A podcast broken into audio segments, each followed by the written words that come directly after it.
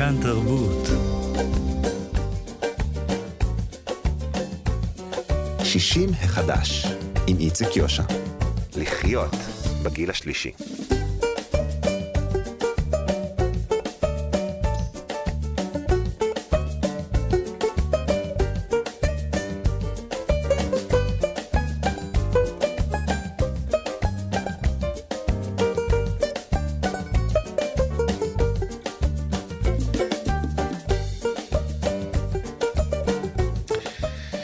שלום, שלום לכם מאזינות ומאזיני כאן תרבות. אנחנו, כן, תאמינו, בפרק האחרון של אה, שישים החדש.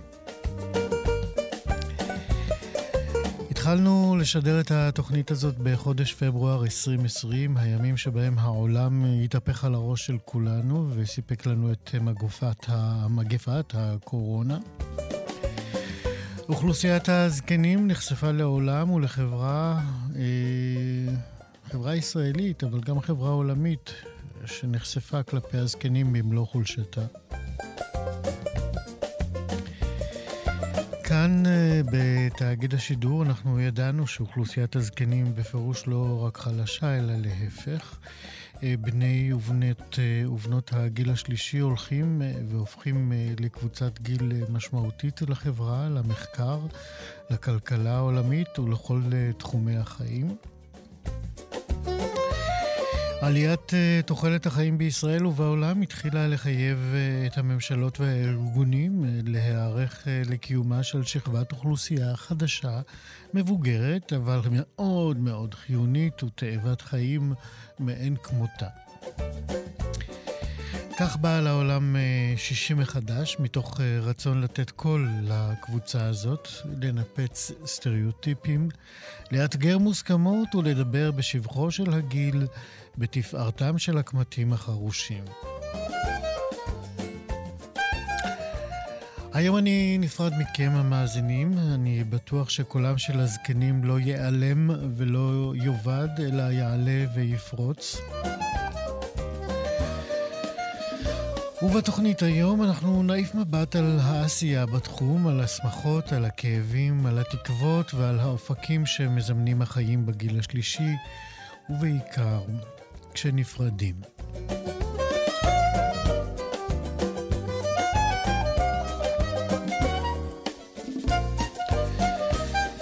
יעל אה, חביב היא מטפלת זוגית עם אה, התמחות בגיל השלישי. יעל הייתה אורחת מאוד קרואה בתוכנית שלנו, שהרבתה לדבר איתנו בתוכנית על אה, סוגיות שהעסיקו אותנו כהורים לילדים שיש להם ילדים, על הסבאות והסבתאות שלנו, על הפרדות ועל השמחות, ומכיוון שגם אנחנו הגענו לקו הסיום, אני רוצה לדבר שוב עם יעל על הפרדות שלנו בגיל השלישי. שלום, יעל חביב. שלום, איציק. איזה פתיחה. כן. ככה זה. אמ, אני אומר ככה זה לא מתוך איזה, את יודעת, יש בי גם איזה שמחה, לא רק אה, אה, עצב על, על העזיבה. אה, אני אשתף אותך ואת המאזינים. השמחה היא על הסיפוק, על, ה, על ההזדמנות שניתנה לי, ואולי לא ניתנת לרבים, לתת קול לכל כך הרבה אנשים, שמגיע mm-hmm. להם קול חזק יותר. נכון. ואת עזרת לי לאורך הדרך אה, אה, להאיר את החיים האלה בגיל השלישי. איך את נפרדת היום מהתוכנית הזאת? אז, אז אני, קודם כל אני רוצה להגיד שמה שאתה מבטא פה זאת פרידה, מבחינתי לפחות, שנתפסת כפרידה אידיאלית.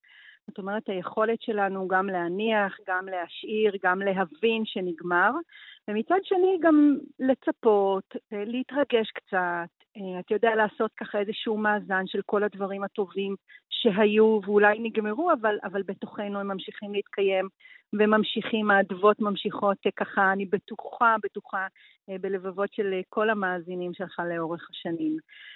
אני מודה שלי פרידות נורא קשה, כאילו לפעמים את, אני אומרת, יעל, את אשת מקצוע, איך, את, איך עדיין? ואני אומרת, כן, כן, פרידה תמיד היא ככה, היא קצת קשה לי. אני חושבת שנורא חבל ש...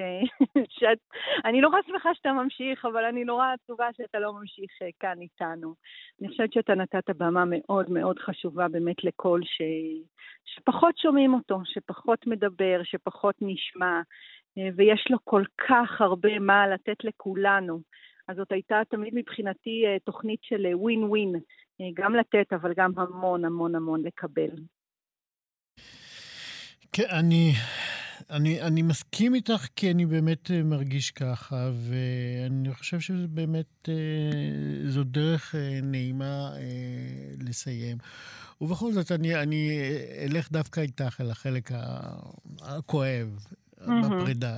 כשאנחנו mm-hmm. מתבגרים, אז הפרידות שלנו מן הסתם גם הופכות להיות uh, יותר, uh, את יודעת, חלקן סופניות, פשוט נפרדים מאנשים uh, שהולכים אל מותם. בוא נגיד את זה, כן, מוות. מוות כן. זו, זו פרידה שהיא... פרידה שהיא חד משמעית, שאין ממנה, זאת פרידת אל חזור. זה, זה לא, אין אפילו איזשהו פתח או איזשהו, אתה יודע, ככה, אה, ציפייה שאולי זה יחזור, או אולי זה שוב יקרה, אבל אתה יודע, מישהו פעם אמר לי משהו נורא נורא יפה, וככה, הוא, הוא דיבר על, על אשתו, ו, והוא ככה התלבט ככה באמת על הנישואים הטובים, והוא אמר, היו לנו שנים כל כך מאושרות ביחד, ו- ו- והרבה פעמים שאלתי את עצמי אם לא הייתי מאושר, אז אולי היה לי פחות קשה להיפרד ממנה. ואז הוא אמר לי, אתה יודע, זה לא שאהבתי אותה, אני אוהב אותה. עדיין, גם כשהיא מתה. והיה בזה משהו נורא נורא יפה, ולי זה לפחות נתן איזושהי תחושה, אתה יודע, קצת של אה, נצחיות, של, שגם בפרידה יש, יש את הנצחיות, אה, זה נשאר, האהבה היא כאן ועכשיו, הגעגוע הוא כאן ועכשיו, למרות שהוא מאוד כואב והוא מאוד מאתגר. אבל דווקא אם אנחנו באמת עוסקים במוות, אז יש שם משהו מאוד מאוד מוחלט, שזה אגב זה לטובה ול, ול, ולרעה. גם ההבנה שאתה חייב, אתה חייב מפה להמשיך. זאת אומרת, או שאתה ממשיך או שאתה נגמר, אתה לא יכול, אה, אה, אין פה את הדילוגים של אולי או, או התלבטות, או אין, אין. אתה צריך ללמוד לחיות עם האין. אה, ואני חושבת שהרבה פעמים האין הזה יכול לאפשר לך לגלות את עצמך, להיפתח לדברים חדשים שלא ידעת שקיימים, אמ, לאפשר לעצמך להיות סקרן בדברים ש, שאולי היו פחות מקובלים או, או, או מצופים כשהיית בתוך מערכת יחסים. זאת אומרת, אתה יודע, אפשר לעשות מזה המון המון רומנטיזציה, אה, אבל אני חושבת שצריך באמת לזכור ש, שפרידה היא דבר מאוד כואב. פרידה היא דבר כואב. ודאי דבר כואב, אבל בכל זאת אפשר אה, אה, להתכונן אליה, לא במובן של אה, יש איזה מין ארגז כלים ואומרי, אה, שאומר לך, עשה כך ועשה כך. נכון. אה, אתה יודע, הייתה לי שיחה עם אה, טל, המפיקה שלנו, העורכת משנה הנהדרת שלנו. אה, דיברנו על אה, הקושי של אנשים זקנים אה, לעזוב את הבתים שלהם. אנחנו שומעים על המון על תוכניות של התחדשות עירונית ותמ"אות ותמ"א כזה ותמ"א אחר. וקשה מאוד לעזוב, והיה לנו מין שיח כזה קצר של איך אנחנו מגיעים לגיל הזה. האם זה באמת הכרחי וחובה שאיש זקן לא יעזוב את ביתו כי הוא איש זקן. ואמרתי לה, אני לא בטוח שזה משהו שאנחנו אה, צריכים אה, אה, לשמוח עליו. אני חושב שמישהו שמגיע לזקנה ואיבד את הסקרנות גם לעבור דירה, אז זקנתו לא נעימה. אני, אני רוצה לא להסכים איתך. אוקיי. אם יורשה לי בתוכנית האחרונה. בטח. Uh, קודם כל, אני, אני חושבת, אמרת קודם מאוד יפה, אין נכון, לא נכון, אין, uh, אתה יודע, אין תוכנית עבודה, אין עשה, אל תעשה. אני חושבת שכל דבר הוא מאוד מאוד אישי, מאוד מאוד אינדיבידואלי. כשאתה מדבר באמת על אה, להוציא אנשים uh, מהבית שלהם, הרבה פעמים זה לא מבחירה, כשזה מבחירה זה פנטסטי, זה, זה נפלא. לעבור לדיור מוגן, לעבור לבית אבות, לעבור לדירה אחרת, לעבור לגור ליד הילדים. כשזה מבחירה, איציק, זה, זה, זה נפלא. אבל לא, כשזה נכפה עליך, לא. זה, כשזה נכפה עליך, זה לא. זה, זה, זה גומר אותך, זה, זה מפגיש אותך עם החוויה של הנה עוד משהו שלוקחים ממני. הנה עוד פרק של, mm. של אוטונומיה שנלקח ממני. אני לא נותן אותו, הוא נלקח ממני. אני שומעת הרבה אנשים שאומרים לי, את יודעת, יעל, אין, אין, אין לי בעיה לפנות את הדירה בשביל התמ"א ובשביל ההתחדשות, אבל יחד עם זה אני כל הזמן שואלת את עצמי, האם אני שוב אחזור לדירה הזו? האם אני אחזור, האם אני אספיק ליהנות? אבל אבל לזה בדיוק התכוונתי. זאת אומרת, אנחנו, הפרידה היא, את יודעת, איזה מין אה, תוצאה, או היכולת להיפרד, היא תוצאה של אה, חוויות פרידה אה, לאורך השנים, והדרך שבה אנחנו התמודדנו איתם.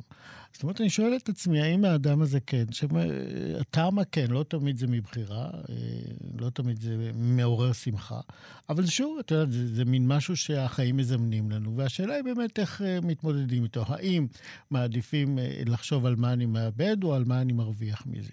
לזה התכוונתי. לזה התכוונתי שגם איש זקן, שזה גם איש זקן יכול לחשוב בגיל 80, 90, כאשר עושים טעמה. כן, נכון. מה אני נכון. יכול להרוויח ממעבר הזה? אז, אז עם זה אני ממש מסכימה איתך. אגב, אני חושבת שזה איזשהו מבנה אישיות שו, או, אה, אה, שגם אפשר לכלול בה איזושהי מיומנות, שאפשר ללמוד אותה. אפשר לתרגל אותה, אפשר להסתכל עליה, אם אני מסתכל על מה שיש או על מה שאין. אם תמיד הייתי בן אדם שמסתכל על מה שאין. כנראה שגם עכשיו בזקנתי אני, אני זה. אבל מה שאני עוד רוצה להגיד זה שבניגוד אולי לאדם צעיר יותר, אמ, רזרבת הבחירות או רזרבת ה... הדברים האלטרנטיביים שאני יכול הולך ומצטמצם. כשאני צעיר, אז, אז אוקיי, אז אני עובר דירה, אז אני, אז אני יכול להבין את, אולי את, ה, את היתרונות של זה, או, או להגיד, טוב, אז בוא, בוא תעבור פאזה, ו... אבל כי יש לי עוד הרבה דברים אחרים. כשאני בן אדם מזדקן והרבה מאוד דברים נלקחים ממני, וגם אולי זה או איזושהי פרידה נכפית עליי, ושוב, כמו שאמרתי, מפגיש אותי עם כל המקומות שנכפה עליי אה, להיפרד מהם, ולא מבחירה. אז הנה, גם אנחנו לא בחרנו. הגיל אה, אה, אומר לי, אה, לך, ואני הולך אה, גם בשמחה וגם בעצב אה, מהתוכנית הזאת, ומתאגיד השידור. אה, וממך, יעל, אה, לפחות בחלק של השידורים, גם אני נפרד. תודה רבה לך מאוד על כל אותן שיחות אה, מאלפות ומעשירות שהבאת אה, לתוכנית הזאת. ואם אני יכולה להודות לך, איציק, אז, אז באמת על הבמה, על המקום, על, על רוחב הלב, על, על האמפתיה. האמפתיה האינסופית, וגם לדבר על דברים שפחות נעים לדבר עליהם. אז אני חושבת ששאפו ענק, ואני מאחלת לך המון המון הצלחה. תודה, יעל. להתראות. להתראות, איציק. 60 החדש. במהלך אה, כל שנותיה של אה, התוכנית 60 מחדש, אה, שמחתי להיעזר כאן בידע הרב ובסדר היום של האגודה הישראלית לגרונטולוגיה, מהאגודות היותר חשובות בעיניי, בכל מה שקשור לחקר מדע הזקנה וקידום מעמדם של הזקנים בישראל. כבר שנים ארוכות הפרופסור יצחק בריק גם עומד בראש האגודה הזאת, וגם התארח אצלנו לא מעט פעמים, ו... תרם היטב לשיח המקדם והתומך בקהילת אה, הזקנים והזקנות בישראל.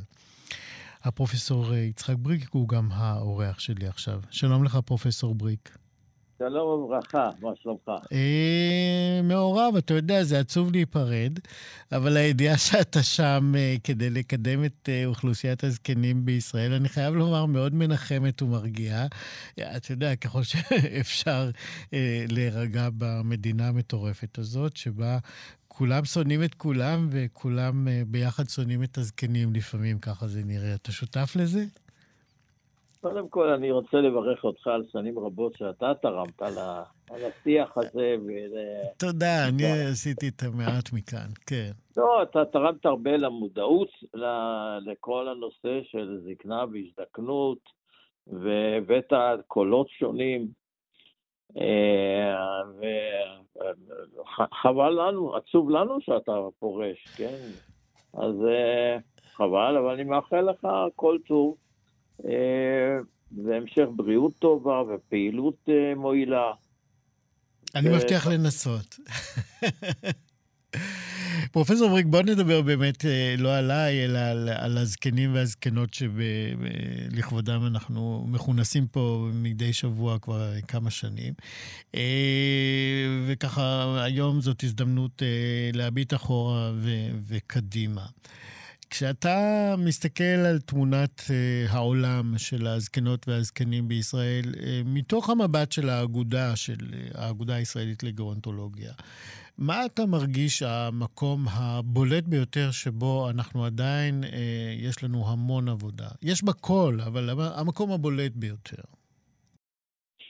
תראה, היות ואנחנו ככה במין אה, סיכום כזה, אז אה, חייבים גם לומר שגם אה, בשנים האחרונות גם הנושא הזה עלה גבוה על סדר היום הציבורי, וגם ההתייחסות, גם של, ה, של הרשויות וגם של המגזר השלישי, בסך הכל הנושא הפך להיות, אולי גם בגלל הקורונה, אבל גם מעצם הדבר ש... לא נעים להגיד, אבל כן, הקורונה, אה, אה, שלא בטובתנו, אה, תרמה כן. מאוד למודעות לצורך לשים לב לזקנים.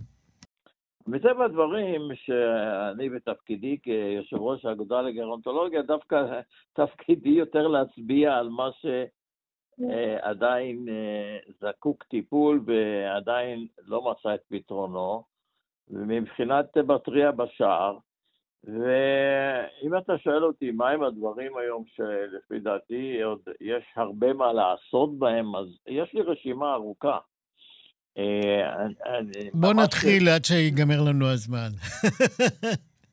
תראה, בוא נגיד, דבר ראשון, קודם כל, העוני. כן. העוני אצל הזקנים זה דבר שמאוד מדאיג אותי. לא ייתכן שבמדינה כמו שלנו, ואנחנו מדינה עשירה, בואו נודה בזאת, שבמדינה כזאת יחיו... עשירה שהכסף הולך למקומות הלא נכונים. אז זה באמת שאלה של סדרי עדיפויות. ועדיין אה, מאות, מאות אלפי אנשים זקנים, אני מעריך את זה בסדר גודל של איזה 300 אלף איש שחיים במצוקה מבחינה כלכלית ובעוני במצבים שלא ייתכן. לדעתי, מדינת ישראל הייתה צריכה להציב לעצמה יעד של מיגור העוני. מיגור העוני, ולא להתעסק כל פעם בתוספת של עוד כמה, כמה עשרות, עשרות או מאות שקלים, אה, שזה לא, לא הפתרון. אז, אז זה נושא אחד שמאוד מדאיג, וראיתי עכשיו שאיזו קבוצה של אנשים מגישה בג"ץ אה, להעלות את הקצבאות, יפה כן, מאוד. כן, כן, אנחנו אבל... אה, מדברים על זה כאן גם היום, כן. צריך למגר את העוני, לא צריך להיות זקן עני במדינת ישראל, אדם שיסיים את חייו בעוני, במצוקה, לא צריך להיות, זה דבר אחד. דבר שני, ש... שאני עוסק איתו הרבה שנים, ולצערי לא בהצלחה רבה, העניין של חוק הפרישה. אנחנו כל הזמן מצביעים בגאווה גדולה על זה שתוחלת החיים עלתה ועלתה ועלתה ועלתה, והיום אנשים חיים לאחר פרישה מעולם העבודה, חיים 20 שנה. ואנשים במלוא כוחם, מבחינה פיזית, מבחינה מנטלית, עם, עם, עם, עם, עם uh, ניסיון וידע שצברו במשך כל השנים, נגיד לאנשים האלה בגיל 67 לך הביתה. הרי זה, זה אבסורד שאין כמוהו, אבסורד שאין כמוהו. אגב, תשים לב שאצל הפוליטיקאים אין גיל פרישה. כן. כן. אז, אה, אבל אה, אותם פוליטיקאים שצריכים לשנות את החוק. אז ריבונו של עולם, הגיע הזמן לבטל את חוק הפרישה ולאפשר לאנשים להמשיך לעבוד כל עוד הם יכולים ומעוניינים בכך. אז זה נושא בהחלט שמדאיג אותי. נושא שלישי, אקטואלי. אני עוד בתפקידי הקודם, הקודם הקודם, כשהייתי משנה במשרד הרווחה, משנה למנכ"ל, אחר כך כמנכ"ל אשל, הקדשתי אנרגיה עצומה להקמת מרכזי היום. ראיתי בזה פתרון מעולה לאנשים שמזדקנים בקהילה ונכנסים לבעיות תפקוד ובריאות, כדי שלא יסיימו את חייהם במוסדות הסיעודיים, ויוכלו להמשיך לחיות בביתם. לצורך זה בנינו את מרכזי היום, לתפארת, לתפארת. אלפי אנשים, עשרות אלפים, שנהנו מהשירות הזה, ובני משפחותיהם שנהנו mm-hmm. מזה. והנה עכשיו הם עומדים לפני קריסה.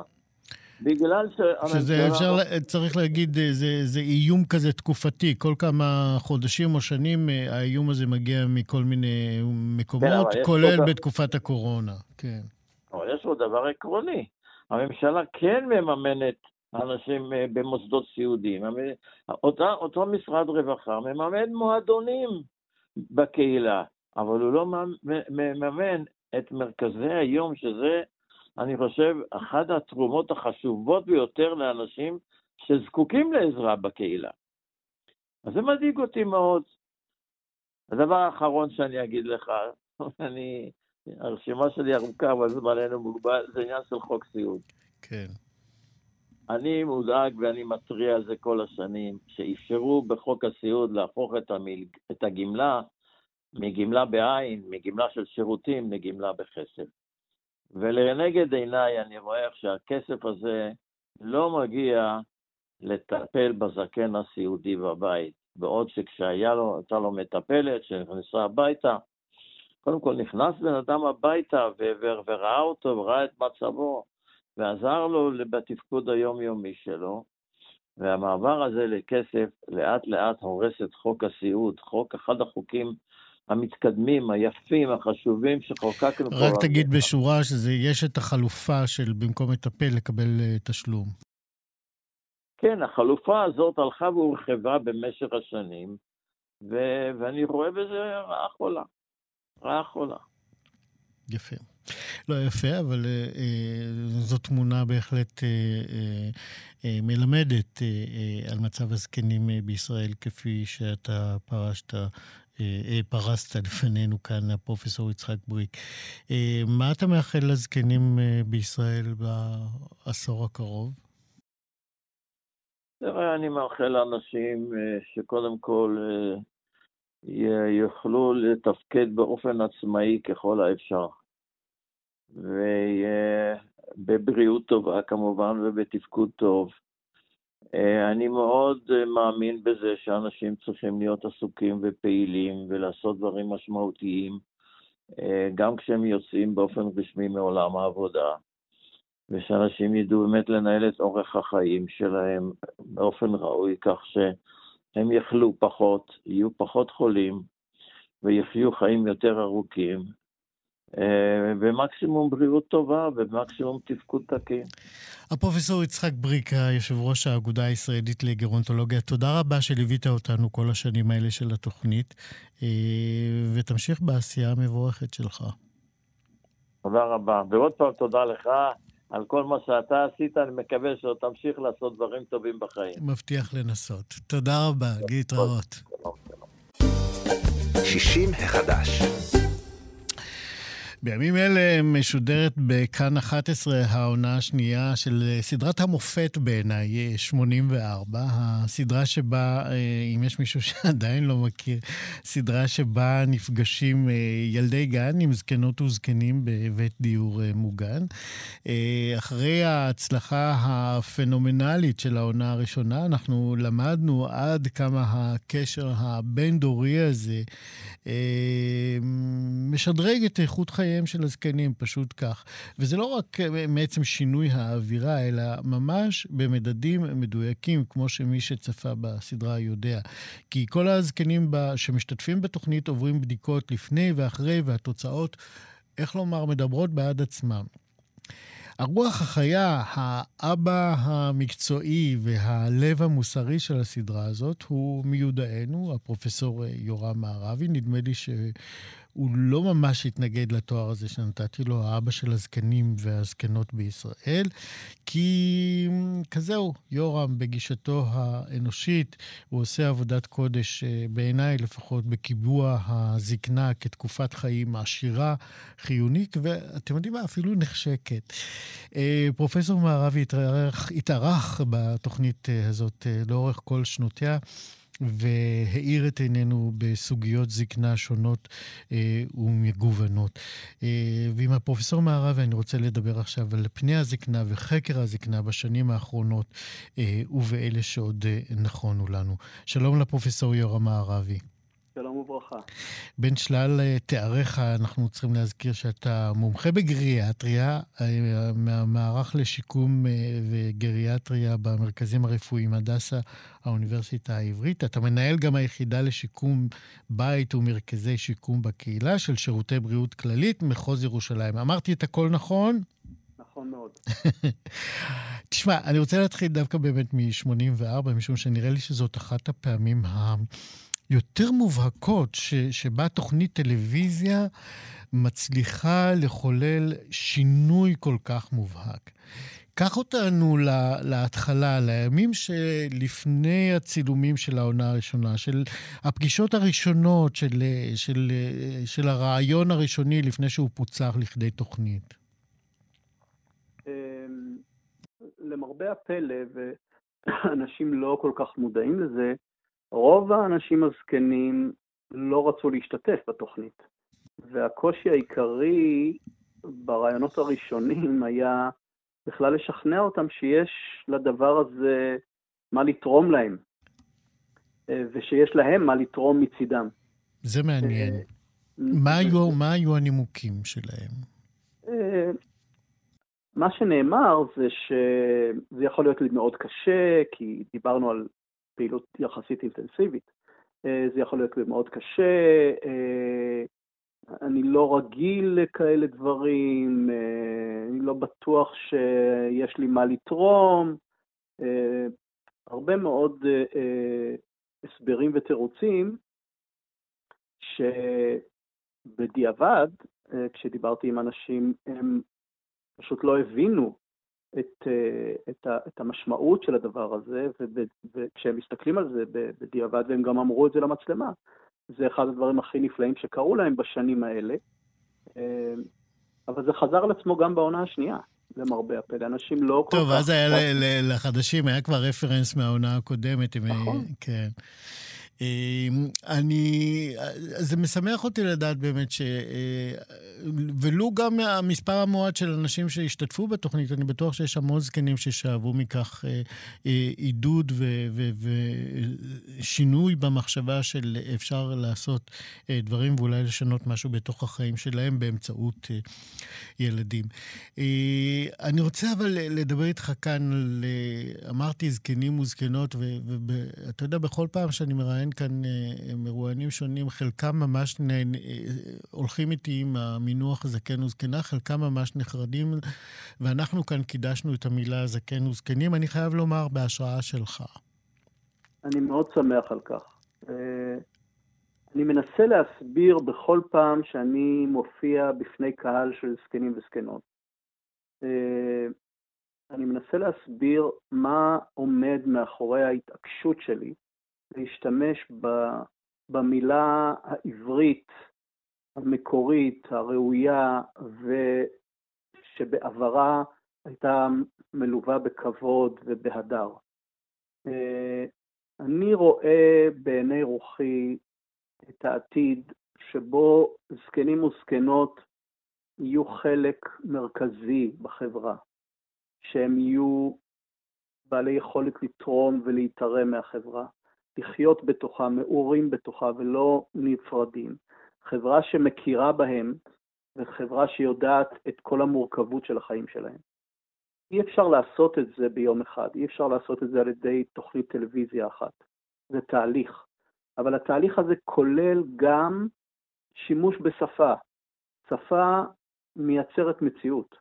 והרתיעה מהמילה זקן או זקנה היא רתיעה שאין לה קשר למילה המקורית, יש לה קשר למשמעויות שהחברה נתנה לזקנה לאורך השנים. והזקנים עצמם, בחלקם לצערי, התקש... התקפלו והתקשרו. כן. הפנימו והפכו בעצמם לגילנים כלפי עצמם, כאילו הם מודים בחוסר הערך שלהם, וזה מתבטא בהרבה דברים, וזה דבר שלא מקובל עליי.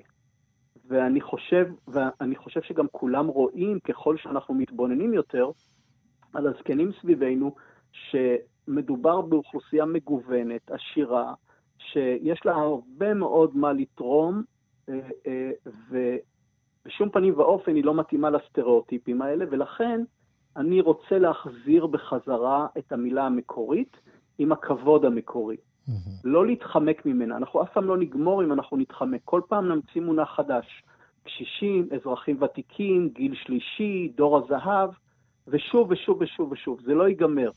צריך להתעקש על המילה המקורית, שהיא במקורות שלנו, זקן זה קנה חוכמה. יפה. אז uh, אתה יודע, התוכנית הזאת נקראת 60 מחדש uh, uh, uh, על החיים בגיל השלישי. אני מודה uh, שמאוחר לשנות אותו, אבל uh, אני בטוח uh, שניסינו, שוב, uh, למדתי את זה ממך, uh, לקבע כאן את המושג זקן ולהחזיר לו את uh, אותה uh, עטרה. Uh, אני רוצה לשאול אותך, האם אתה נתקל, uh, קבענו לדבר באמת על פני הגריאטריה וה... הגרונטולוגיה, לאן, ביחד איתך. האם אתה אה, אה, מרגיש את הצורך בשינוי הזה גם בקרב אנשי המקצוע, הקולגות שלך? כן, בהחלט. אה, שלא יהיה ספק, אנחנו נמצאים בעיצומו של תהליך. שהוא תהליך ארוך מאוד. אני שואל את זה לא כדי, אתה יודע, להטיל דופי בעבודתו של מישהו, חס וחלילה, להפך. אני שואל, האם גם שם יש מקום לשינוי עמדות? זאת אומרת, האם אה, אותו מומחה לגריאטריה שהתייחס אה, עד לפני, נגיד, 10-15 שנים אל, האנשים הזקנים ואל המחלות שלהם כאל משהו שהוא, אה, אתה יודע, אי אפשר לראות אותו בקונטקסט של חיים אמיתיים, אלא בקונטקסט... בקונטקסט של הסוף, ואתה אומר לא. נכון, נכון. אני חושב שגם אנחנו, אנשי הגריאטריה, ורק להבהיר, גריאטריה זה רפואת הזקנה וגרונטולוגיה זה, זה המחקר, מדע הזקנה. כן, מדע. אה, מדע הזקנה, לא רק מחקר, אה, אה, מדעי הזקנה, כי יש הרבה מאוד אנשים שעוסקים בגרונטולוגיה כן. ומשלימים את העבודה שלנו, הרופאים, בהרבה מאוד היבטים חשובים, משפט, כלכלה, רווחה, הרבה מאוד דברים. אנחנו עוברים בעצמנו תהליך של שינוי.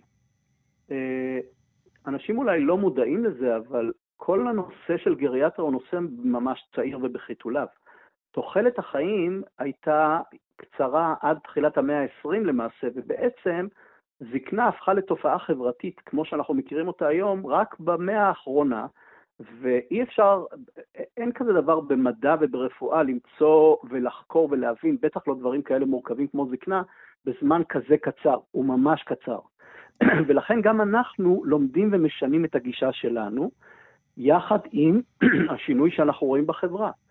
זה נכון שלפני 40-50 שנה, מרבית הזקנים היו עם ריבוי של מחלות כרוניות ומגבלות תפקודיות וכולי, והיו יחסית מעט זקנים שחיו בזקנה שקוראים לה זקנה מוצלחת או זקנה מיטבית. המספר, המספרים האלה נמצאים במקום אחר לגמרי היום. יש הרבה מאוד אנשים זקנים שמגיעים לגיל זקנה במצב הרבה יותר טוב, מודעים ליכולות שלהם, יש להם יכולות גם כלכליות, ורוצים לזכות בכבוד ובאיכות חיים. ואנחנו מתחילים לשנות את הגישה שלנו בהתאם. ולהתייחס למשל לקידום בריאות ושימור איכות חיים עוד לפני שנוצרות הבעיות, וגם לחקור את הבסיס לזקנה כדי לוודא שאנשים מגיל צעיר יכוונו לכיוון של זקנה מיטבית ללא מחלות וללא ירידה באיכות חיים.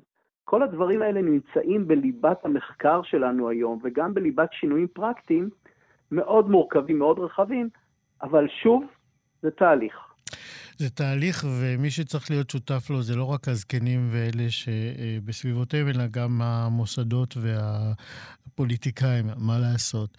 אה, אנחנו צריכים לסיים עוד מעט. אני רוצה לשאול אותך, אבל באמת, כמה אתה אופטימי בתהליך הזה שעוברות גם המסגרות התומכות, המעגלים השניים של הזקנים והזקנות? אני מאוד אופטימי. אני מאוד אופטימי, סליחה, משתי סיבות. סיבה אחת היא מכיוון שאני אה, מעמיק במידע ובמחקר בתחומים האלה, לא רק בהיבטים של החקר של הביולוגיה, אלא גם במה שקורה בעולם מבחינת אה, אה, השינוי שקורה ב, ב, בקרב זקנים ובקרב חברות שבהם הם חיים. אבל הסיבה השנייה שאני אופטימי היא מכיוון שגם הפן ה... פחות חיובי של הזקנה, אותו הפן שאנחנו כולנו נרתעים ממנו, אה, בעצם מכתיב לקובעי מדיניות אה, להבין שכדאי להשקיע בשימור בריאות ושימור תפקוד כדי להימנע מהפן הזה, כי הפן הזה לא רק מעיק על איכות חייהם של הזקנים, אלא מעיק גם על ההוצאות הכספיות של קובעי המדיניות, של, של המדינה. וכסף מדבר עליהם. אפילו שזו מוטיבציה שלילית בעיני חלק מהאנשים, היא עדיין מובילה תהליכים חיוביים. והתהליכים החיוביים האלה הם אלה שמעודדים אותי. אני רואה אותם סביבי. אני רואה היערכות להזדקנות יותר טובה של האוכלוסייה. אני רואה היערכות לשיפור התפקוד ומניעת הידרדרות בתפקוד. אני רואה הרבה מאוד פעילויות שאני אפילו שותף להן, שהן חד משמעית גורמות לי להיות אופטימי לגבי העתיד שלנו כזקנים כאן. יפה. אז אה, פרופסור יורם מערבי, אם אתה אה, אופטימי, אני, שמסיים כאן היום את אה, חלקי בשידור הציבורי, אשאב מהאופטימיות הזאת שלך. אני, אני רק רוצה, ברשותך, כן. להגיד לך שנעמת לי מאוד לאורך הרעיונות, לאורך כל הזמן, ועצוב לי שאתה נפרד, תחסר לי, ואני מניח גם להרבה מאוד מאזינים, ואני רוצה לברך אותך. אני, מתוקף האופטימיות, אני מברך אותך, גם אני בטוח שיהיו לך עוד דברים מעניינים לאורך החיים, ותודה לך. תודה לך, פרופסור יורם מערבי, תענוג איתך. להתראות. להתראות. ביי ביי. 60 החדש. לא מעט אה, דיברנו כאן ב-60 מחדש על אה, תפקידנו כהורים אה, בהגיינו לזקנה. דיברנו על ההיבטים השונים של היותנו נוכחים עבור ילדינו, לפעמים כבייביסיטר לנכדים, ולפעמים אפילו כשותפים לעסקים, ועוד חיבורים שבין הורים לאורך השנים. ההורות שלנו, כולנו יודעים, היא לובשת אה, ופושטת אה, צורה בכל אה, פרק של החיים שלנו, ובזקנה ואחרי הפרישה התפקידים מתגוונים ונוספים להם, אם תרצו, רבדים נוספים. רות ממן היא דוקטורנטית בחוג לריפוי בעיסוק באוניברסיטת תל אביב, והיא גם מרפאה בעיסוק, והיא ראתה בתפקיד האימהי בזקנה, אירוע מתמשך בעל משמעות, אה, ובשלוש השנים האחרונות היא פשוט יצאה לחקור אותו. צריך להזכיר בהקשר הזה שנשים בגיל הזקנה הן מקבוצות האוכלוסייה הגדולות בעולם, כן? אה, תוחלת החיים שלהן גדולה משל הגברים, מה לעשות? צריך להפנים גם את זה, כן, יובל. אבל אה, אנחנו למדים מהמחקר שאורך החיים לא מבשר בהכרח גם על אה, רווחה בחיים, או איכות חיים גדולה מזו של הגברים. אה, ובתוך כל זה יש את האימהות, שגם היא עוברת איזה סוג של מהפכה. רות ממן היא האורחת שלנו עכשיו. שלום, רות. שלום. תני לנו סקירה של התפקידים האימהיים שנוספים ומשתנים לעת זקנה. אמ, אז אני רוצה קודם אה, להמשיך את מה שאמרת על, בבקשה. אה, על הקבוצה הייחודית הזאת באוכלוסייה של אה, נשים. Mm-hmm. מה שאנחנו רואים בשנים האחרונות, שיש תנועה של שינוי במחקר אה, בתחום הזקנה, ממחקר שבעבר התמקד יותר במחלות, במגבלות, אה, בתסמינים שקשורים בזקנה, אה, המחקר היום יותר מחפש מה הגורמים שיכולים לשמור על בריאות ורווחה של אנשים לאורך ימים ושנים. אחד הגורמים המרכזיים שמצאו ומדברים עליהם הרבה בשנים האחרונות הוא השתתפות או לקיחת חלק בפעילויות ועיסוקים שהם בעלי משמעות לאנשים.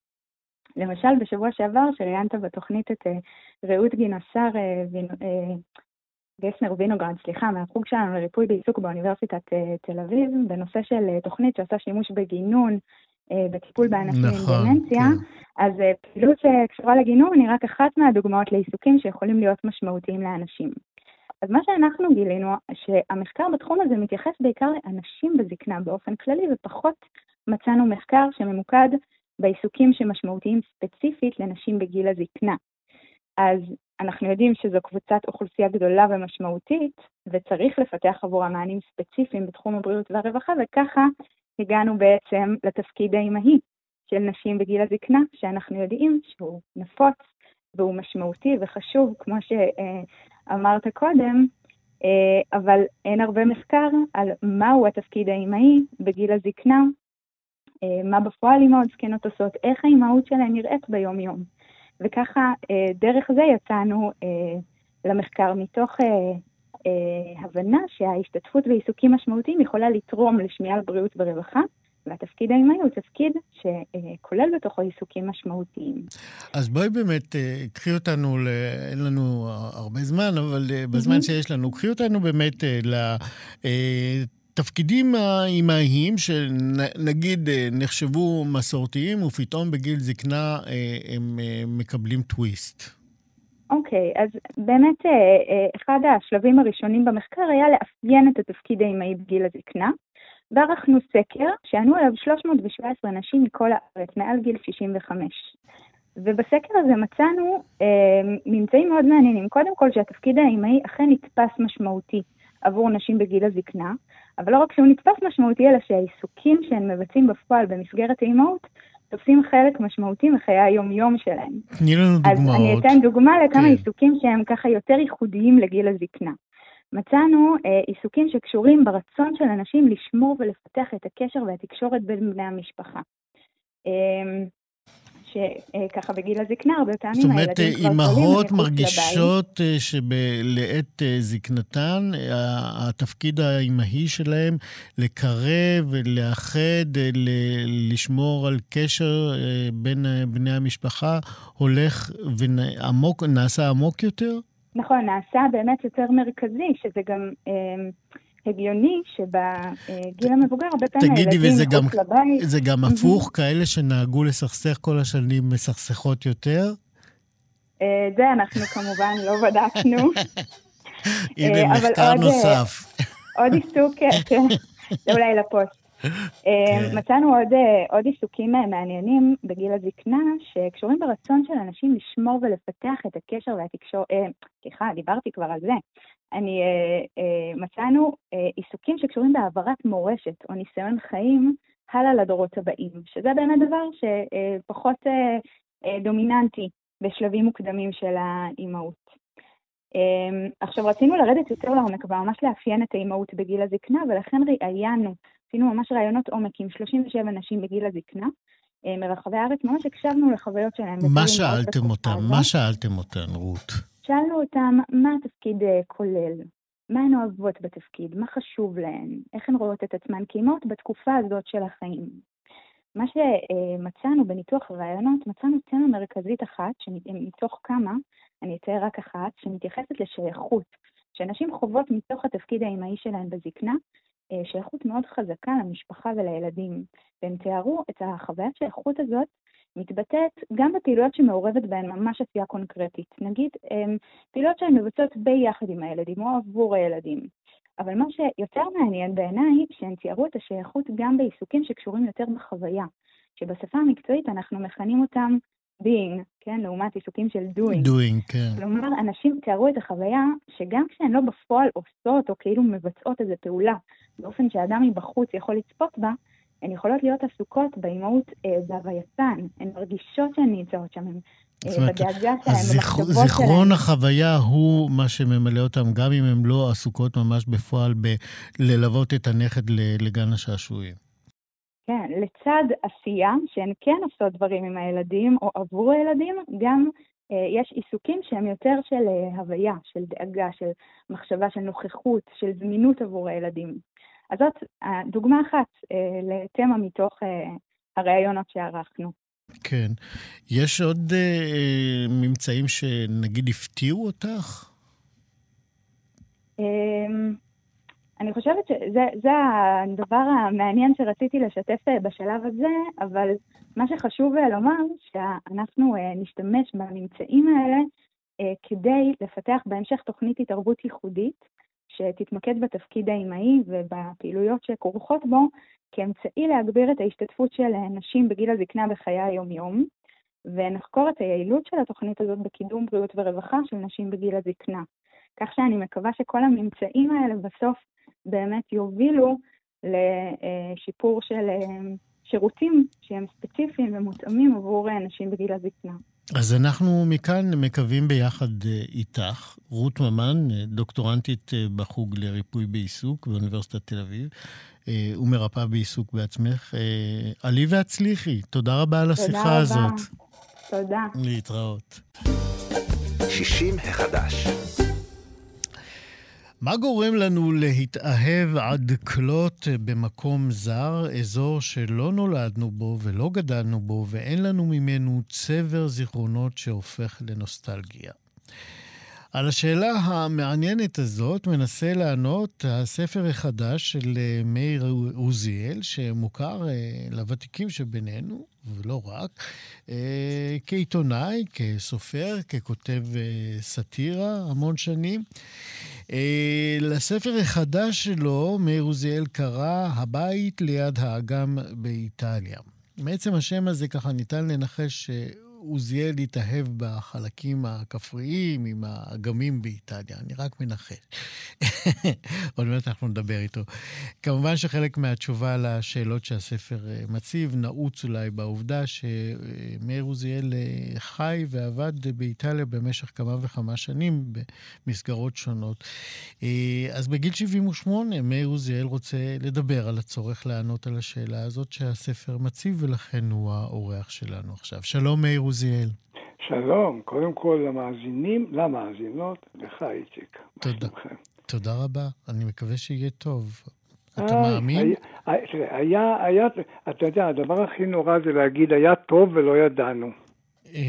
קודם כל, לא היה טוב, ומאוד ידענו. אז פה, כן. אנחנו נמשיך להילחם נגד כל העולם.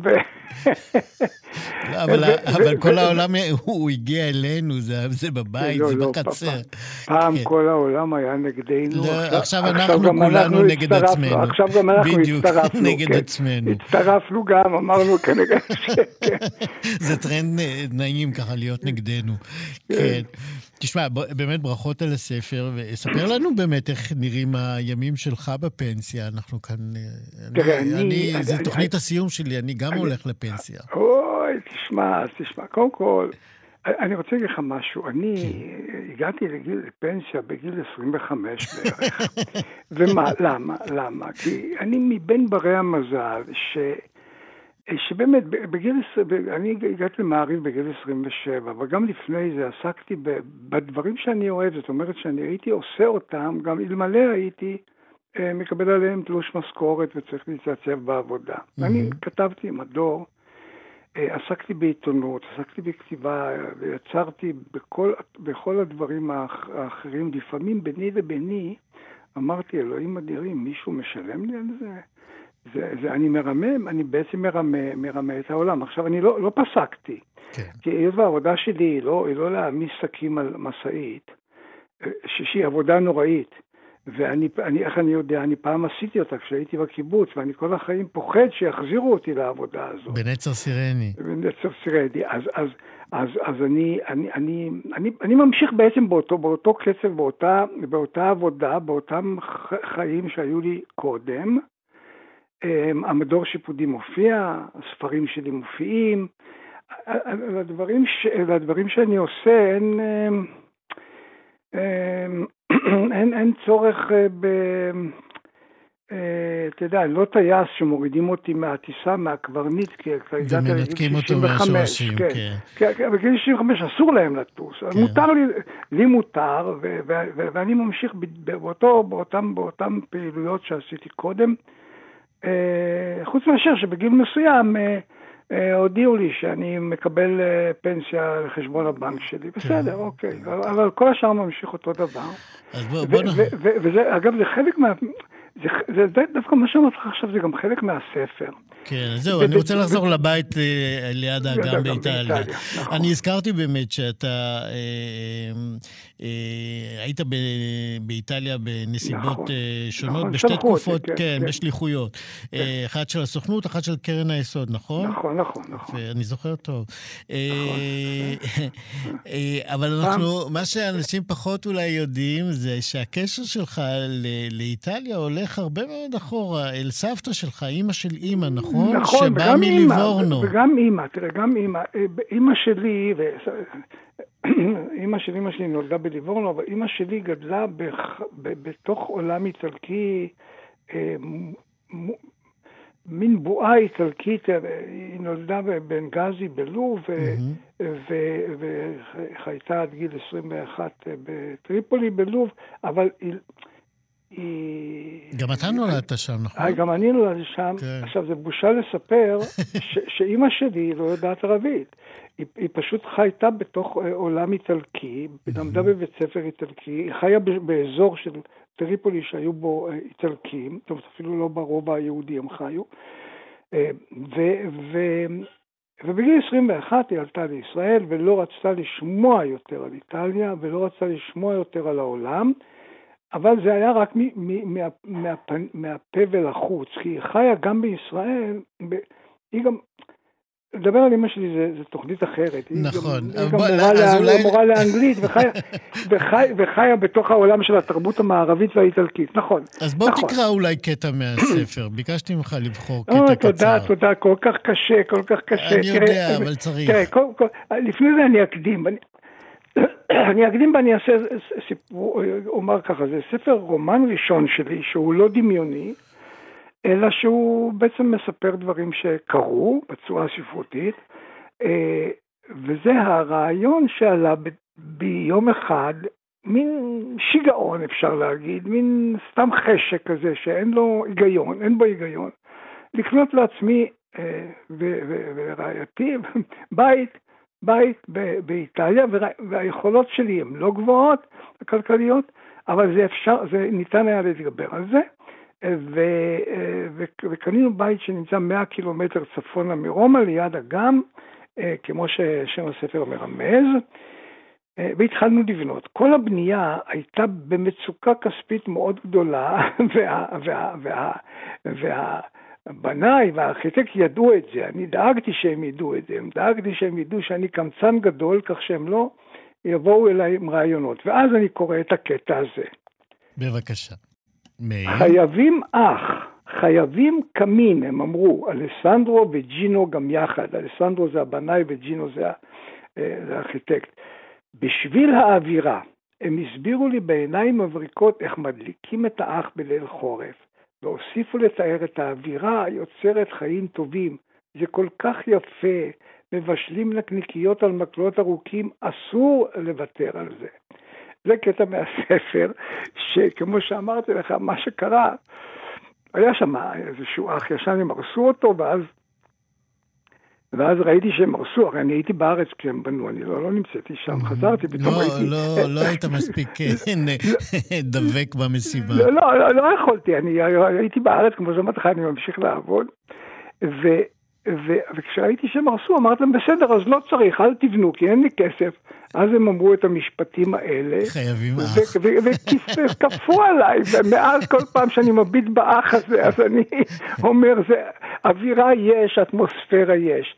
תראה, זה חלק מה, באמת חלק מהסיפורים הקטנטנים. אה, אה, שכל אדם עובר אותם בחייו, גם אם הוא בונה בית בארץ. כן. אה, זה סוג של יצירה, אתה יוצר, כשאתה אם לא קנית דירה מוכנה, וגם אם קנית ושיפצת, אתה סוג של יצירה. ואני אהבתי לתאר גם את הסוג היצירה הזה, במיוחד עם הרומנטיקה, שזה קורה דווקא באיטליה, כן. ודווקא בבית מאבן שהקירות שלו בעובי של מטר, ו- וכל, ה- ו- וכל עולם הבנייה, וה- והגישה אל הבנייה, כמו כן. שתיארתי פה, את הקמין הזה שהם חייבים שיהיה בבית, הוא אחר. אני רוצה להת, להתעכב עוד על משהו, אה, כן. הזמן שלנו מתקצר, אני בכל זאת רוצה משהו ככה. אתה כותב אה, על קצת שם, על הרצון הזה אה, של כל אחד מאיתנו, בייחוד של אנשים כותבים, להישאר ב- בלב האנשים ולהשאיר איזשהו חותם, ואתה ככה תוהה בינך לבין עצמך שם, מה יקרה למי שימצא את הספר עשרות שנים אחרי לכתנו? אה, למה זה חשוב באמת לכתוב על זה? כן. עכשיו נגעת, נגעת בנקודה מאוד מעניינת. אני, אני הרי כותב כל, כל, כל שבוע לעיתון. העיתון זה דבר שחולף. כן. ספר זה דבר שנשאר, לפעמים לדורות. Mm-hmm. יכול להיות. ואפילו, אתה יודע מה שאני אומר לך, הנייר נשאר. יכול להיות שמה שאנחנו כותבים במחשב, שאנחנו חושבים שזה בענן וזה נשמר, זה יכול להיות שזה יימחק. אבל הנייר נשאר. ואני אני כותב, תראה, אני כותב את הספר, קניתי את הבית לפני 20 שנה, כבר היו שינויים. אני התחלתי לתאר איך אני מחפש באינטרנט את הנכס הזה בחוץ לארץ, אבל זה לא היה אינטרנט של היום בכלל. Mm-hmm. כתבנו על דיסקטים, אפילו, אבל אתה מבין, זה רק, ונגיד, זה רק ב-20 שנה של הספר, אבל כל כך הרבה דברים שאני כותב עליהם היום השתנו, ואנשים לא יבינו אותם. אה, ואני באמת שואל את עצמי, ויש בזה גם סמליות, הבית הזה הוא בית עתיק. הוא היה לפניי, הוא יישאר אחריי. אני מנסה לתאר איזה קטע חיים אחד שבו אני ובית כזה באיטליה נפגשנו, אני וחלקת אדמה קטנה באיטליה נפגשנו. אה, זה, זה יישאר, את זה תמיד יבינו, ואני אפילו מתאר שם, שכשאני כותב, שאני לא יודע מה יבינו ממה שאני כותב על טיסות, על אינטרנט, בעוד uh, דור, המון דברים יבינו, כי בית זה מושג שהוא נצחי בחיי, בחיינו. הדרך שאני גר על ידה בבית הזה באיטליה, היא דרך רומאית עתיקה, שמזמן הרומאים קוראים לה באותו שם ויה קסיה. Mm-hmm. ואגם, איציק, אגם הוא אחד הדברים היחידים שפני הנוף שלו לא משתנים, הנוף של הכנרת, הנוף של המים. Mm-hmm. מסביב כן, בונים בתים, עושים כבישים, כל מה שהאדמה בן אדם משנה. המים, פני המים לא משתנים. אלא אם כן אם המפלס עולה ויורד. אם המפלס עולה ויורד, נכון, בסדר, המפלס עולה ויורד, זה בסדר, נכון. אבל אתה מבין מה שאני אומר? כן, המשחק הזה... אני הזכרת את הכנרת, באמת המראה הזה של הירידה דרך אה, כנרת, אה, נכון, דרך... נכון. אה, הוא מראה שקשה, נכון. כן. מראה נפלא, והמים, המים האלה, מה שאתה מביט על פני המים, זה מה שראה גם מי ש... מי שבא לכבוש את, את, את הכנרת אה, משבטי ישראל הראשונים. ואני, תראה, אז המשחק הזה, תרשה לי רק משפט אחרון, כן, כן. המשחק הזה בין, בספר הזה הוא גם החידה הזאת, איך אתה יכול לחיות באותו מקום בבת אחת, בשני, בשני, בשתי ארצות יחד, איך אתה יכול לחיות חיים כפולים. ואותו דבר איך אתה יכול לחשוב על, על הרגע הזה, על העבר ועל העתיד ביחד, ביחד, הכל דרך הכיף, דרך הכיף של, של, של, של קנייה ושמחה ובנייה של בית באיטליה והיכרות עם המון המון דברים. וגם מסביב. בגיל 78, צריך לומר. כיף בכל גיל, או לא כיף בכל גיל, זה כבר כן. הבית ליד האגם באיטליה יצא בהוצאת טוטם. מאיר עוזיאל, ברכות ותודה רבה על השיחה הזאת. איציק, תודה רבה לך, ויציאה לפנסיה אה, מבורכת, שמחה ופוריה. אינשאללה, תודה רבה. ביי ביי. 60 החדש. במהלך אה, שנותיה של אה, התוכנית 60 מחדש, אה, שמחתי להיות גם עד לייסודה של אחת מקבוצות הוואטסאפ המופלאות שקמו כדי לקדם את עניינם של הזקנים והזקנות בישראל. זוהי קבוצת קואלה, שהם ראשי תיבות של קואליציית ארגונים ואנשים לזכויות הזקנים. הקבוצה הזאת קמה במרץ 2020, סוף מרץ, וכיום היא מונה, שימו לב, למעלה מ-400 אנשי ונשות אה, מקצוע שעוסקים ועוסקות בזקנה, בזקנים, באיכות חייהם ובקידום האינטרסים שלהם. הקבוצה הזאת גם הפכה, אה, אה, לא גם, בעיקר הפכה לפלטפורמה נהדרת לדיון והעמקה של השיח סביב... חוויית הזקנה בישראל וגם בעולם, אבל בעיקר ישראל. אה, אחת היוזמות אה, המופלאות, למשל, שיצאה מקרב חברי הקבוצה היא עתירה לבג"ץ שהוגשה ממש לאחרונה להעלאת אה, קצבת הזקנה. ואנחנו כולנו מחזיקים אצבעות שהעתירה תתקבל. אה, הרוח החיה ומקימת הקבוצה הזאת, קואלה, היא עורכת הדין דורית כשר אלון, אה, שמעבר לפעילותה בניהול הקבוצה הזאת ביד רמה, אני חייב לומר, אה, דורית היא רכזת פרויקט הגנה על אזרחים ותיקים מפני ניצול צרכני בעמותת מרווה. שלום לעורכת הדין דורית כשר אלון. שלום איציק, זה אלון כשר, אבל זה בסדר. למה הקטנוניות הזאת? כן, כן. כולם קיבלו את הכבוד, כן. אחד קודם, זה נכון. תגידי, למה הקמתם את קואלה? אז אני אספר ככה. לפני הקורונה, כשהתחילו להטיל גזרות שונות ומשונות על הזקנים בישראל, העמותה שבזמנו שימשתי כיועצת המשפטית של המשפט בשירות הזקנה, הייתה צריכה לכתוב איזה מכתב ביחד עם הקליניקות לזכויות זקנים באוניברסיטאות תל אביב ובר אילן. וכדי למנוע מצב של טלפון שבור, ומתוך מחשבה שבוודאי לאור המצב בארץ זו לא תהיה הפעילות המשותפת האחרונה שלנו, הצעתי להקים קבוצת וואטסאפ אחת שכולנו נהיה. אז היינו פחות מעשרה משתתפים, ומאז אפשר לומר שהתחלתי להתפרח. כל מי שנראה לי מתאים, אני מציעה לו חברות במרכאות, אני מרגישה כמו איזה סוג של עוצרת. יש לנו גם תופעה נרחבת, חבר מביא חבר, ובאמת כיום, כמו שציינת, אנחנו למעלה מ-400 אה, אז אה, כך באמת אה, קמה הקבוצה הזאת, ואמרנו, היא באמת למעלה מ-400 חברים, שבאים באמת מתחומי עיסוק מאוד מאוד מגוונים. כחבר בקבוצה, אני חייב לומר שאני אני בטוח, אני באופן אישי, אבל גם רבים אחרים, ממש נחשפים להמון תחומי ידע והעשרה וחידוש. ודיון עמוק בכל הנושאים שבאמת מעניינים ואמורים לעניין את הזקנים והזקנות בישראל, ולא רק אותם כמובן, אלא את בני המשפחות, את האנשים שהם מטפלים בהם או מטפלים בעניינים שלהם. ככל שקבוצה כזאת קיימת, היא מן הסתם מייצרת לעצמה גם יעדים, מטרות. איך את, כמנהלת הקבוצה, רואה את המטרות של קואלה? אז תראה, אני קודם אגיד באמת, עוד אוסיף כמה מילים על מה קורה כרגע. אנחנו באמת משמשים איזה מין קבוצת תמיכה כזאת. אנחנו מחליפים רעיונות, דעות, קיטורים ואינפורמציה, וכמו שאתה באמת יודע כחבר הקבוצה, אנחנו מאוד פעילים, ונראה שהחברים מאוד נהנים. ואני חייב, ל- חייב ל- להודות ולספר שבאמת לא מעט מהאייטמים בתוכנית הזאת נוצרו בעקבות דברים שקראתי בקבוצה. כן, אנחנו באמת נהיינו איזה סוג של משק אוטרקי כזה. שמה רע בכך? זה לשם הולך העולם, אגב. כן. כן. אז זהו, לפעמים אנחנו באמת גם פועלים בחיים עצמם ולא באופן וירטואלי, אבל כל פעילות כזאת כמובן חייבת רק את אלו מהקבוצה שמעוניינים לקחת בחלק, ולא את כל הקבוצה כקולקטיב. אז באמת סיפרת על העתירה הנוכחית לבג"ץ, אנחנו בזמנו גם, בימים הראשונים של הקורונה, הגשנו עתירה לבג"ץ נגד התקנה שתוקנה לאחר תום הסגר הראשון שאוסרת על מעסיקים להחזיר לעבודה עובדים בני 67 ומעלה. נכון.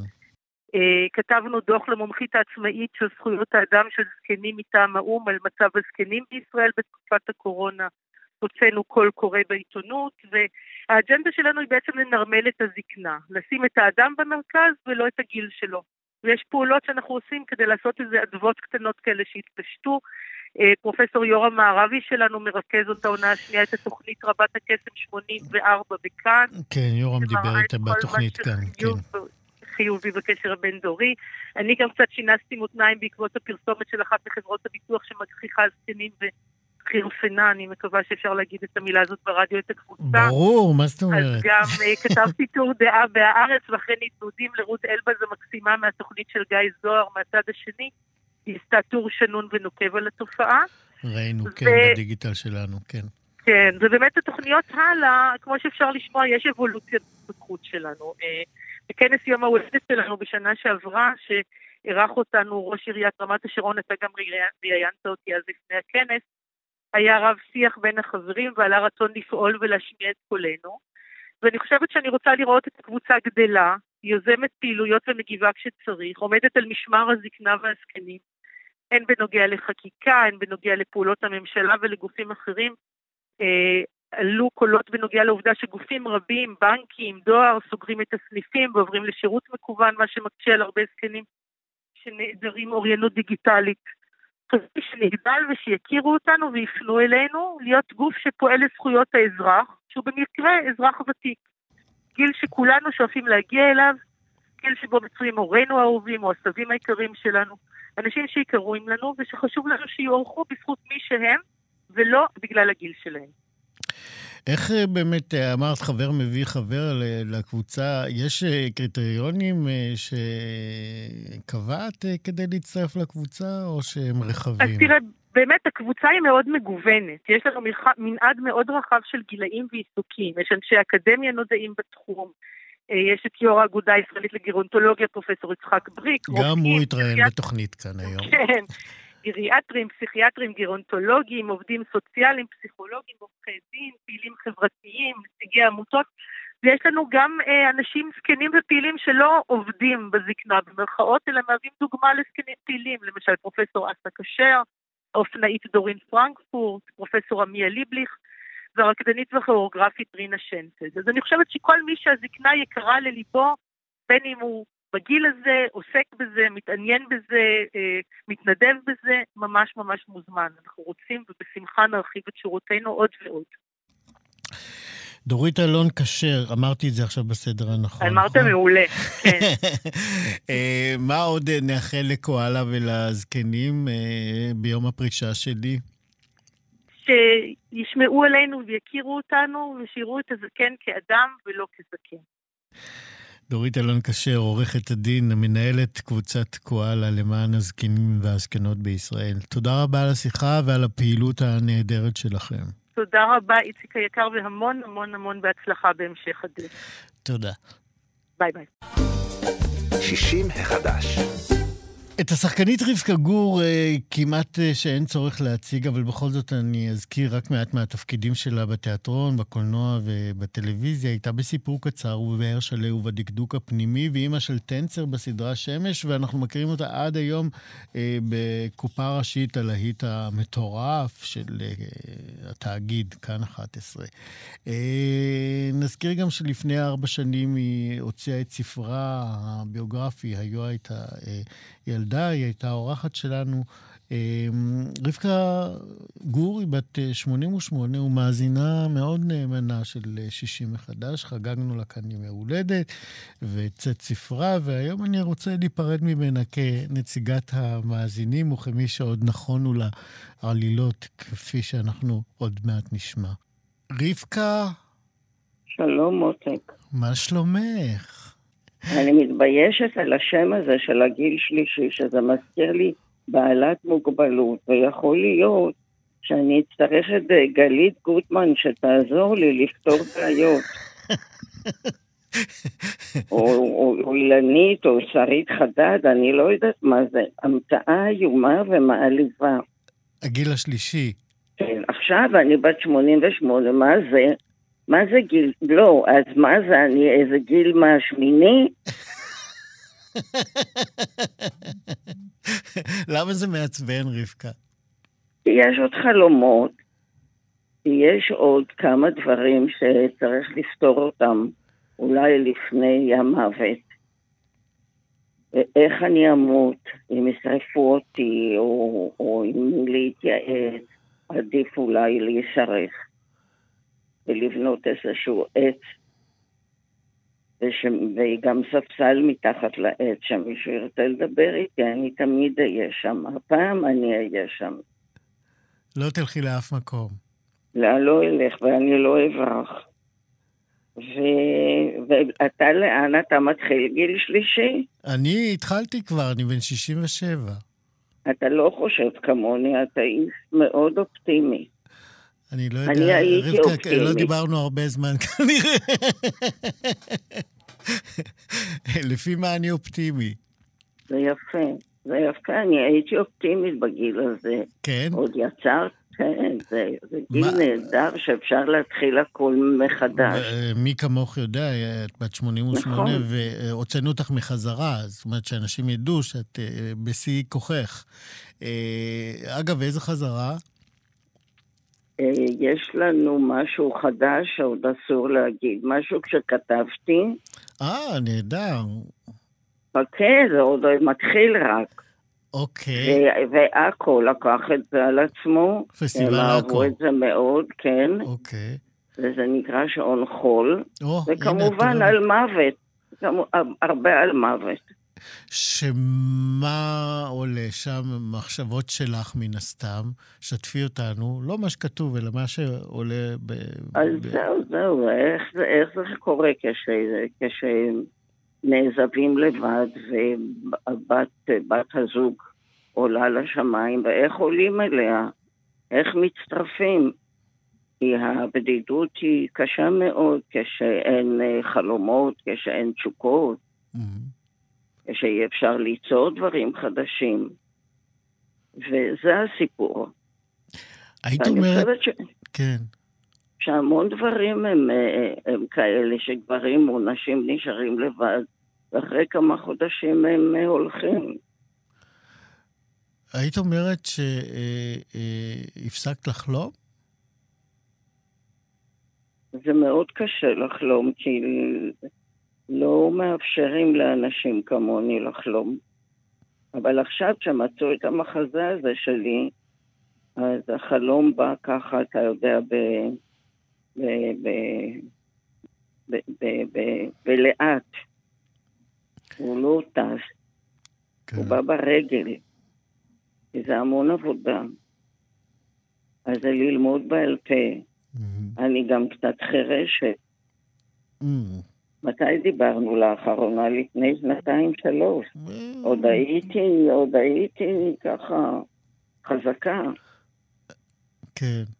אני, אני, חוש... אני אומרת, אני אומרת ברצינות שהזקנה היא לא דבר מחמיא, ואף אחד לא מכין אותנו לדבר הזה. ואני חושבת את זה לעצמי, לא, לא נעים לי. מה, מה יכולת לעשות אחרת כדי להגיע לזקנה בצורה יותר אופטימית? אני לא יודעת איך אפשר. זה בן אדם צריך להיות אופטימי עם הרבה חברים, עם הרבה תוכניות, להיות יותר בתיאטרון, יותר לעבוד, להיפגש עם... אני לא יודעת, אין לי מושג. את מרגישה שפספסת? לא. עשיתי המון דברים נפלאים. נו, את רואה, זה כבר סיבה להסתכל אחורה בנחת, וממעלה השנים. זה, זה מהבחינה הזאת זה בסדר לי, אני לא החמצתי כלום, ו... ודברים שלא רציתי לעשות, אז לא עשיתי. כן. את יכולה, אם, את יודעת, מי שפותח את הביוגרפיה שלך, זה, זה פשוט, זה אנציקלופדיה, זה לא, זה לא ביוגרפיה. אה, את השתתפת בכל כך הרבה הפקות, ברדיו, כן, נכון. בטלוויזיה, בתיאטרון, בקולנוע. מה מכל הדברים ש... שעשית עד עכו, אה, ככה, אם את עושה מבט לאחור, אה, לא, לא הכי טוב שלך, אבל משהו שהוא חוויה שהולכת איתך עד היום? קולנוע בעיקר. מה למשל? שני הדברים שעשיתי לקולנוע אחד, קיבלתי פרס אה, השחקן המציין לאותה שנה, ועוד אה, פרס אה, הייתי מועמדת כשחקנית ולא קיבלתי, אבל זה תפקידים, אני... אני פרס השחקנית זה היה בפסטיבל הקולנוע ב-2012, נכון? כן, אני מאוד מאוד... זה, זה, זה העבודה בקולנוע הרבה יותר חווייתית מאשר בתיאטרון. זה מוזר, כי התיאטרון היה רוב אה, חייך. נכון, עד שגילו איתי את הקולנוע, וזה היה, זה עשה לי טוב. במה, זהו מתוק שלי. במה שונה עבודה על תפקיד בקולנוע מתפקיד בתיאטרון? זה אותו דבר, רק בתיאטרון אתה עושה 400 פעם. ובקולנוע אתה עושה את זה באותו יום וגמרנו. הבנתי. החזרה הזאת אה, היא מעייפת, את אומרת. אה, היא לא מתגמלת כמו שהיית רוצה. אה, רבקה גור, אני רוצה להודות לך על השיחות שלנו כאן. אני... היום את קצת מורידה, אבל אני רוצה להזכיר לכולנו שכל השיחות איתך היו תמיד אה, מחויכות, נכון. ובי את אה, נספת נכון. המון המון uh, שמחה. ו- נכון, ו- אני זוכרת, זוכרת. והיום זו התוכנית האחרונה שלי, ואני בחרתי באמת לדבר איתך אה, כדי להמשיך אה, אה, לתת למאזינים שלנו מהרוח הנהדרת שלך, שהיא מפוקחת, היא לא מזויפת, כן. היא גם עצובה, היא גם שמחה, כמו שפרידה אמיתית אה, צריכה להיות. כן. אני מאחל לך אה, שתמשיכי לחלום, ושאחרי עכו יבוא עוד קולנוע ועוד תיאטרון, שתסבלי קצת ללמוד תפקיד ולעלות 400 פעם. את תעמדי בזה בגאון. תודה, ושלך יהיה גם כן טוב. רבקה גור, השחקנית, תודה רבה, עד 120. תודה לך, יקירי. תודה ביי ביי. מכל הלב על כל הזיכרונות בינינו. תודה. ביי, יקירי, ביי. ביי. 60 החדש. הוותיקים אה, שבינינו זוכרים את אה, רותי בן אברהם ופנינה בריק, אה, כשתיים מחמש בנות להקת הבנות, אין מילה אחרת חוץ מאשר מיתולוגית, סקסטה. שתי החברות האלה, חברות מאוד מאוד טובות, הפכו עם השנים גם הן לאזרחיות ותיקות כמונו, שאזרחות שצמחה באמת על אותה חברות קרובה שנמשכת עד היום. מה שקרה בימי הקורונה, כמו להרבה מאיתנו שאחזה בהם האימה, כל אחד הסתגר בבית, אבל הן המציאו לעצמם ואת עצמם עם עיסוקים מאוד יצירתיים. וכיפיים. רותי התחילה לכתוב, אה, ופנינה התחילה לצייר, והתוצאה היא ספר ילדים יפהפה חדש שנקרא תאומי ואני, שיצא בהוצאת uh, ספרי ניב. רותי היא אחות תאומה לבועז, uh, ופנינה היא אימא לתאומים, נועה ועומרי. אני שמח להביא לקו הטלפון את שתי החברות המיתולוגיות, רותי בן אברהם ופנינה בריק. שלום בנות. שלום, בוקר טוב. איציק. כן. מה, אתה מסיים כבר את התוכניות שלך? תתבייש. נו, למה להתבייש? את יודעת כמה לא, אני שמח? לא, ככה. אתה צריך להמשיך. אני אמשיך במקומות אחרים. יפה. תודה. פנינה. כן, אה. כן, מה שלומך? אני זוכרת אותך מצוין. יפה, לא, אני אומר למאזינים שזאת פנינה מדברת, כן?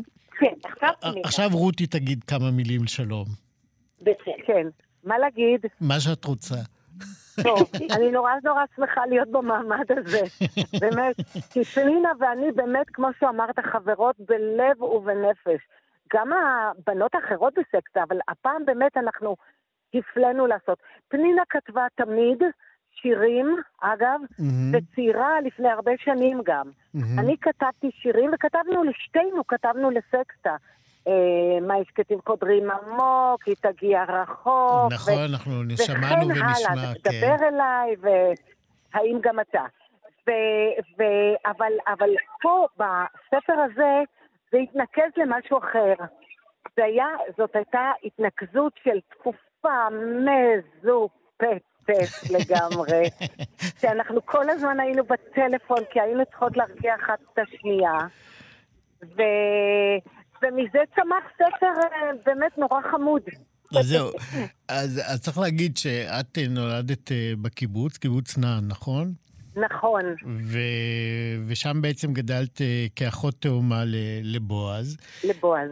ומתברר, ועוד מעט גם פנינה ת, תגיד לנו משהו על החוויה התאומית הזאת, שגם כשאנחנו כן. כבר, ואל תצעקו עכשיו, אה, גם כשאנחנו זקנים וזקנות, אני מאוד אוהב את המילה זקן וזקנה, אני זקן. קשישים, קשישים. זקנים. אתה לא זקן. זקנים וזקנות. פנינה, אני כן. זקן. אני זקן. לא, כן, לא. כן, כן, כן, כן. אל תתווכחו. בשביל זה התכנסנו, נו, אני יודע שאי אפשר להתווכח עם כן, פנינה. כן. בכל זאת, מה שאני רוצה להגיד זה שהעניין הזה של התאומות כנראה מלווה אותנו כל החיים. זאת אומרת, על הטוב והרע שבו. נכון. אז אה, אה, אני אתחיל איתך, רותי, כי, כי את אה, כתבת את הטקסט, פנינה תספר על החוויות מהתאומים שלה, אבל כמה באמת המצב הזה של להיות אחד משניים, או תמיד חצי מאיזה קיום, כמה זה באמת אה, אה, אה, נוכח בחיים שלך היום. כן. נוכח בחיים. זו, אמירה יפה, נוכח בחיים. אתה לא יודע, לא מכיר משהו אחר. ככה נולדתי. נולדתי עשר דקות אחרי התאום שלי, ואנחנו משפחה גדולה, יש עוד אחים, וזה מה שידעתי. אבל ידעתי תמיד, וזה לא היה באמת, לא הייתה סימביוזה בינינו, ולא היו ריבים, ולא היה שום דבר. לכל אחד היה את, ה, את המקום שלו לגמרי, אבל אני הייתי פשוט הבת היחידה והקטנטנה במשפחה, ובועז דאג לי, כי אמרו לו שהוא גדול והוא צריך לדאוג לי. אז אולי לא היה קשה יותר, אני לא ידעתי משהו אחר. ידעתי שמגינים עליי.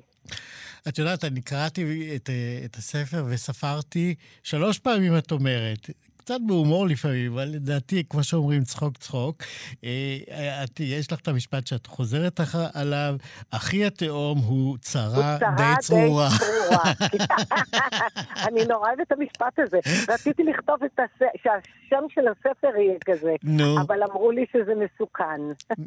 אוקיי. שזה יתקבל לא יפה. אז, אז בכל זאת עושים חשבונות, נכון? אה, נכון. הוא יותר צרה צרורה ממך. הוא, אני, אני לא יודעת. והוא בשבילה. מה? אין לי מושג. מה אמרת, פנינה? שהיא בשבילו צרה צרורה, והוא בשבילה צרה צרורה. נכון. במה זה מתבטא, רותי? אה, בכל מיני דברים שגם אני רציתי. אני גם רציתי. אה, פה זה, מדברים על האופניים, אני מדברת על אופניים, שאבא בנה לנו אופניים, אז הוא תמיד היה אה, עם הפדלים. אני תמיד מאחור, שבי בשקט, כי תעמדי בשקט. ויש דברים שגם אני רוצה, אבל זה לא כזה חמור. מתנות, אתה יודע שנותנים מתנות, לא נותנים בדיוק את מה ש... תקנו כשתהיו גדולים, תקנו מה שאתם רוצים. ככה זה תמיד. פנינה, אמר, כן. אמרנו שאת גידלת, מגדלת אה, שני תאומים, את נועה ועמרי. כן. אה, כן. אה, כמה, כמה מהחוויות שרותי מביאה בספר הזה, תאומי ואני, כמה הן היו מוכרות לך מגידול התאומים שלך? אצלי דווקא גידלתי אותם ממש שווים. לא התייחסתי לזה שהוא בן והיא בת, וגם אני לא ידעתי את מי הוציאו לי קודם, כי היה לי ניתוח קיסרי. וגידלתי אותם כמו שני אחים, כי גם הפרדתי ביניהם בגיל מאוד מאוד קטן. מה זאת אומרת הפרדת? בגנים? אה, אה, לגנים ולמעונות והכול, כי כששאלו אותם, כל אחד, איך קוראים לך? אז כל אחד אמר, נועה ועומרי. אז הבנתי. אוקיי. אז הבנתי שהם רואים את הכל כיחידה אחת, ואני רציתי להפריד ביניהם, שלכל אחד יהיו חיים שלמים. עכשיו, מה שאמרת קודם, מבחינת רותי מהצד של התאומה, הם מרגישים אה, אה, כאילו שמקבלים חצי ממה שצריך. אז אני כאימא יכולה להגיד לך שנתתי 100 אחוז, אבל באמת כל אחד קיבל 50 אחוז. הם לא מרגישים נכון. את זה, נתתי את כל מה שיכולתי, אבל תמיד חשבתי שאם היה לי ילד אחד, למשל, אחד-אחד, אז נכון. היה טיפה שונה. היה טיפה שונה, הם כל הזמן היו איתי, כל הזמן חיבקתי ונשקתי ועד היום וזה, אבל תמיד חשבתי לי בלב שתמיד הם מקבלים 50 אחוז. נכון. שזה יפה אה, בפני עצמו, כי זה שלם בפני עצמו. אותם 50 אחוז הם שלם, אה, נכון. שהוא לגמרי שלם. אבל זה לא היה 49 אחוז. זה לא היה 49 אחוז, זה היה 50 אחוז מלאים. את זה אני צריך לשאול אותם. לא, הם, הם לא מרגישים בכלל, הם גדלים ממש כאחים. הם בטוח. יודעים שהם תאומים, לכל אחד חברים שלו, הכל שלו, אחר. אני בטוח. ועמרי אה, שומר על נועה, נכון?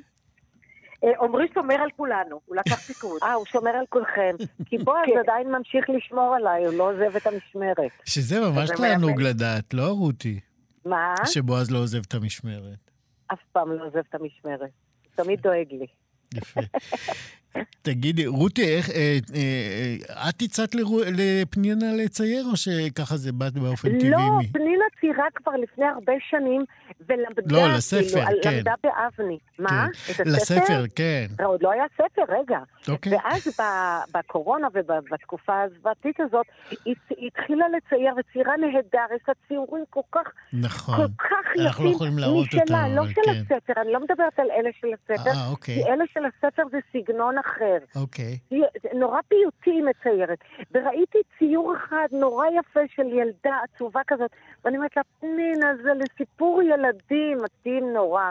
אז היא אמרה, אז תכתבי, אמרה, כן, עוד רגע, אני כבר כותבת.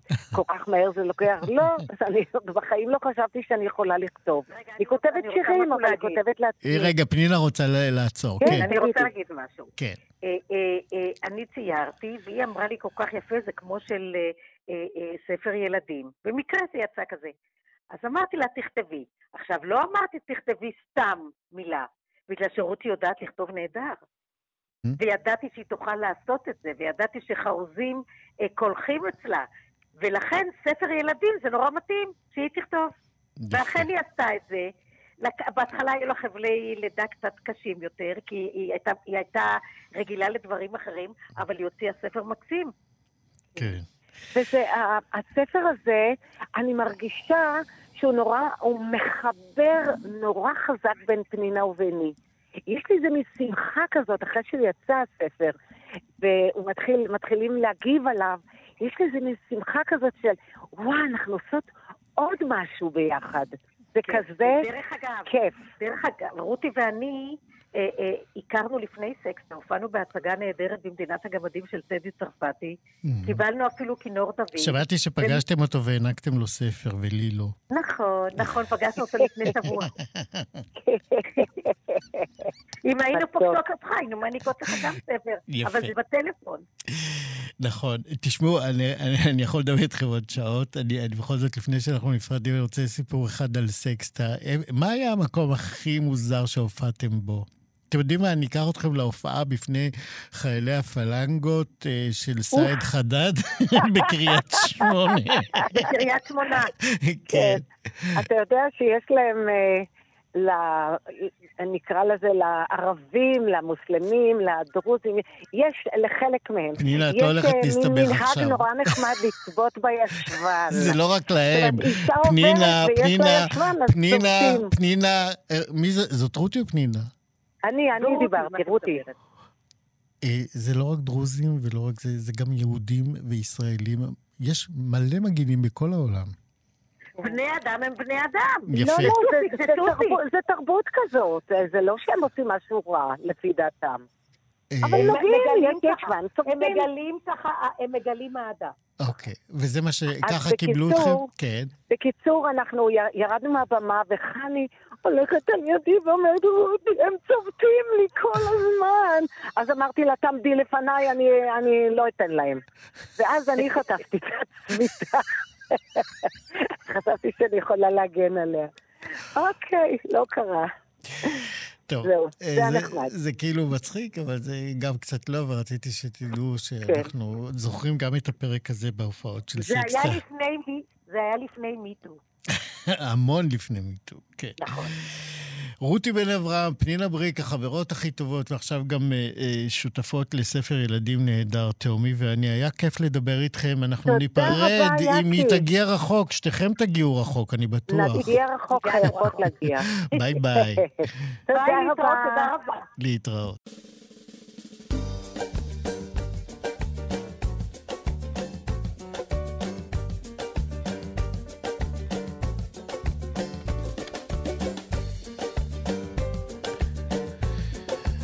זהו חברים, זה זמן uh, לומר uh, שלום. אני גאה לסיים שלוש שנים בתוכנית uh, 60 מחדש ולצאת גם אני לפנסיה המיוחלת.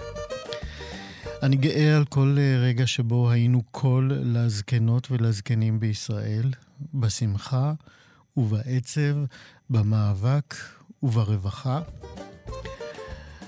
שמחתי לפרוס כאן את יריעת הגיל השלישי בכל היבט אפשרי שלה, בכל תחומי התרבות, המחקר, הספורט ואיכות החיים. אני מקווה שהצלחתי כאשר ניסיתי לייצר כאן את אה, תמונת הזקנה כמו שהיא ראויה לה. עשירה, תאבת חיים, יוצרת חיים, מובילת דרך ומפארת את עברנו. מי ייתן וגם אה, נבחרי הציבור, אה, נבחרי החברה הישראלית, הפוליטיקאים, יבינו שאל תשליכני לעת זקנה הוא לא רק שיר יפה של שימי תבורי ואביהו מדינה. הוא צו הגורל, צו חברתי, צו מוסרי שכולנו מחויבים לו. אני רוצה לומר תודה רבה מעומק ליבי לטל ניסן, עורכת המשנה והמפיקה המסורה שלי בתוכנית הזאת. היא בסך הכל בשנות ה-20 המוקדמות שלה, ואין כמוה להבין, לחמול, להוביל ולהוקיר את הזקנה וזקניה. היא צעירה עם לב גדול שמונח היטב במקום הנכון.